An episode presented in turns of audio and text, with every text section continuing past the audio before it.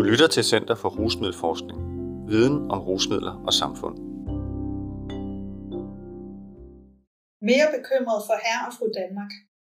Udsatte mennesker med stofproblemer eller hjemløshed træk på erfaringer fra det marginaliserede liv for at komme igennem covid nitten-krisen.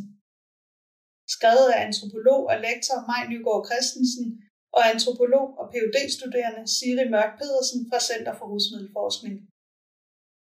Indlæst af Maj Nygaard Christensen. Artiklen er bragt til Stofbladet nummer enogfyrre i foråret to tusind og toogtyve. Under nedlukningen af landet under covid nitten-krisen blev udsatte mennesker betegnet som en særlig risikogruppe. På nogle områder har udsatte dog vist sig at have særlig erfaring med at klare udfordringer og forandringer i hverdagen, som de kunne trække på i forhold til at klare coronasituationen. Nedlukningen, der fulgte i kølvandet på pressemødet om covid nitten-situationen den ellevte marts to tusind og tyve, medførte et øget fokus fra medierne på socialt udsatte menneskers vilkår. Udsatte mennesker med stofproblemer eller hjemløshed blev i medierne beskrevet som en særlig risikogruppe, dels på grund af mangelfuld adgang til sanitære forhold, hvis man ikke har sit eget hjem, og dels fordi mange udsatte i forvejen har et skrøbeligt helbred, eller fordi livet som f.eks. udsat stofbruger kan gøre det vanskeligt at efterleve retningslinjer om social afstand og isolation. Coronakrisen bidrog således til en øget opmærksomhed på socialt udsatte menneskers mere generelle livsvilkår i kraft af et øget fokus på problematikker såsom økonomi, boligforhold, ensomhed eller angst samt rusmiddelbrug. Også politisk blev hjemløse samt udsatte med problematisk stof- eller alkoholbrug kategoriseret som særligt sårbare over for smitte med covid nitten. Det betød i praksis, at sociale tilbud skulle betragtes som kritiske funktioner. Væresteder, herberger osv. forblev dermed typisk åbne under nedlukningen, men i overensstemmelse med retningslinjer om hygiejne, afstand og forsamlingsforbud. Tomme byrum og restriktioner på sociale tilbud havde vidtrækkende konsekvenser for udsatte mennesker. På Center for Rusmiddelforskning har vi lavet en undersøgelse med fokus på, hvordan udsatte har klaret coronakrisen. Vi fandt blandt andet, at på sociale tilbud som væresteder eller herberger betød de nye restriktioner, at nogle brugere blev afvist. Det galt især brugere med egen bolig, da tilbuddene typisk valgte at prioritere hjemløse personer. Dermed stod mennesker, der måske nok havde egen bolig, men for hvem den sociale kontakt på væresteder og herberger udgjorde deres primære sociale netværk pludselig uden meget støtte. Det samme galt for eksempel stofindtagelsesrum, hvor man et sted valgte at prioritere brugere, der injicerede stoffer, mens heroinrygere måtte finde andre steder at indtage deres stoffer. I tillæg til disse forandringer på det sociale tilbudsområde medførte krisen en lang række samfundsmæssige ændringer, som påvirkede udsatte menneskers hverdagsliv.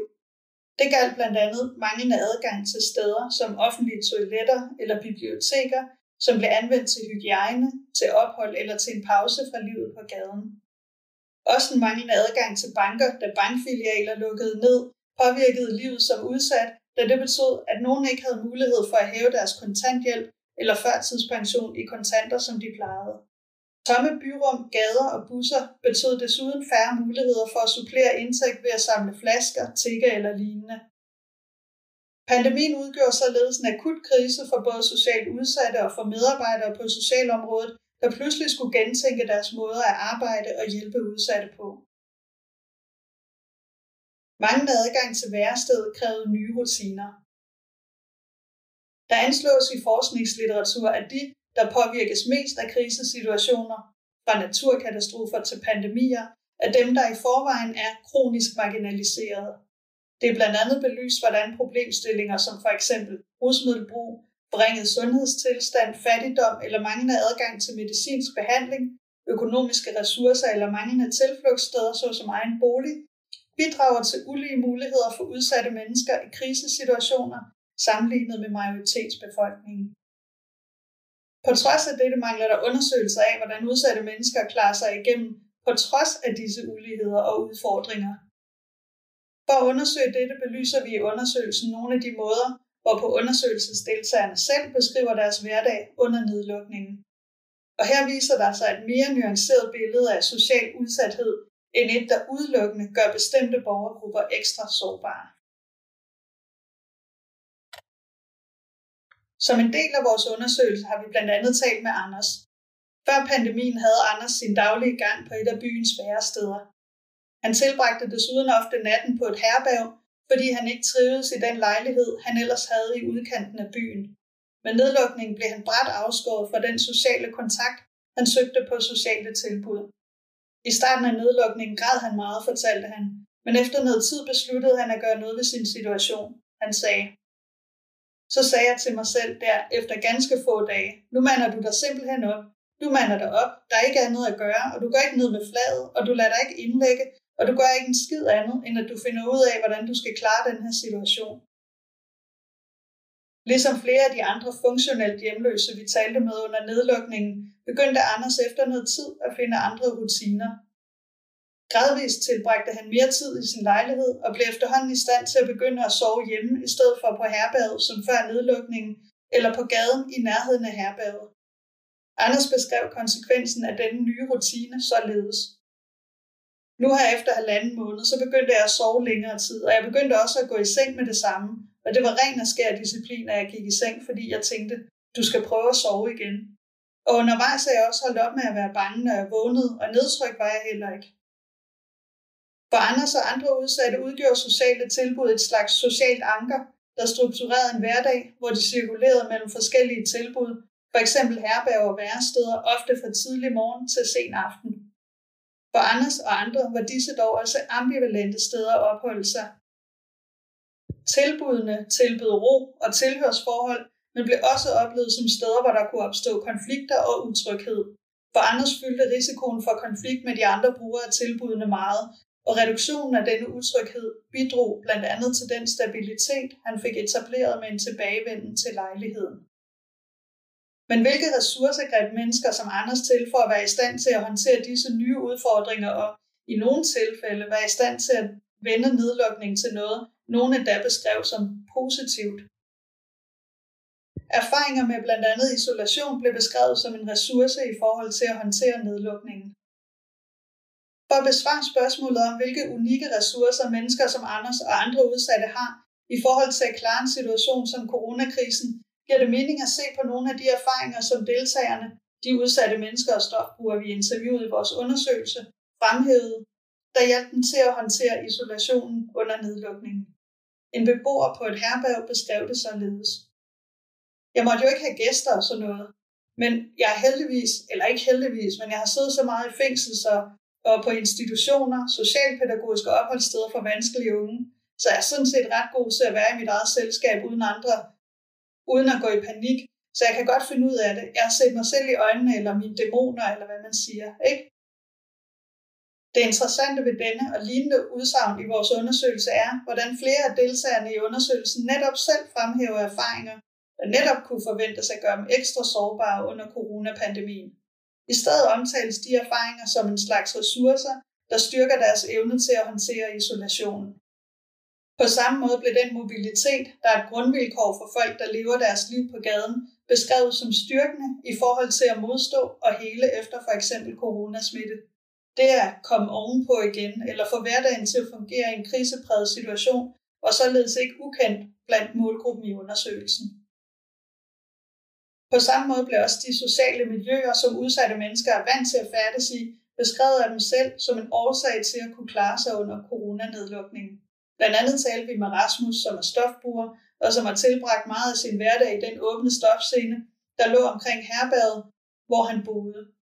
Han beskrev, hvordan han engang havde pådraget sig hepatitis, da han stak sig på en kanyle, der var tæppet fast under et bord på herberget, men at hans krop havde helet sig selv efterfølgende. Denne erfaring fandt han relevant i forhold til sit syn på den risiko, corona udgjorde. Han fortalte, også fordi vi lever i så mange bakterier i sit liv her, der er væsentligt mange bakterier her i forhold til en ren bolig, altså et rent normalt hjem. Så mit immunforsvar er måske nok stærkere end fru Olsen, der lever af rengøringsmidler. Som Rasmus var Lærke bosat på et herberg. Hun var begyndt i opsøgende substitutionsbehandling, metadon udleveret via opsøgende sundhedspersonale, et initiativ, der blev igangsat under nedlukningen, og hun nød den øgede ro, de nye restriktioner medførte på herberget, hvor hun boede. Som Rasmus havde hun sin daglige gang på og omkring herberget, og koblede netop dette miljø og de udfordringer, det indebar, til en forestilling om måske endda at være mindre sårbar end den almene befolkning. Hun fortalte. Man måtte trøste mig selv med, at hvis man overlever så meget herinde og i det her miljø, altså hvis mit immunforsvar kunne klare det indtil nu, så skulle det nok kunne klare noget mere, ikke? Jamen jeg er mindre bekymret egentlig for folk herinde, end jeg er for herre og fru Danmark, fordi de kommer ikke ud på samme måde. Således beskrives den almene befolkning af nogle brugere netop på baggrund af den mere beskyttede livsstil, et mere privilegeret liv indebærer, som potentielt dårligere rustet i forhold til at håndtere udfordringer som isolation, smitte og heling. Måske skal vi betragte risici og ressourcer koblet til social udsathed på lidt mere nuancerede måder. Netop det sociale miljø, som hjemløse borgere og udsatte stofbrugere færdes i, blev i medierne blandt andet lagt til grund for forståelsen af dem som en særlig risikogruppe under coronapandemien. Som indikeret tidligere i artiklen beskrives disse i medierne som risikomiljøer, der på grund af faktorer som manglende muligheder for at isolere sig, samt at overholde retningslinjer om afstand og hygiejne, gør udsatte ekstra sårbare i forhold til smitte og muligheden for at komme sig efter sygdom. Artiklen her har ikke til hensigt at anfægte dette perspektiv.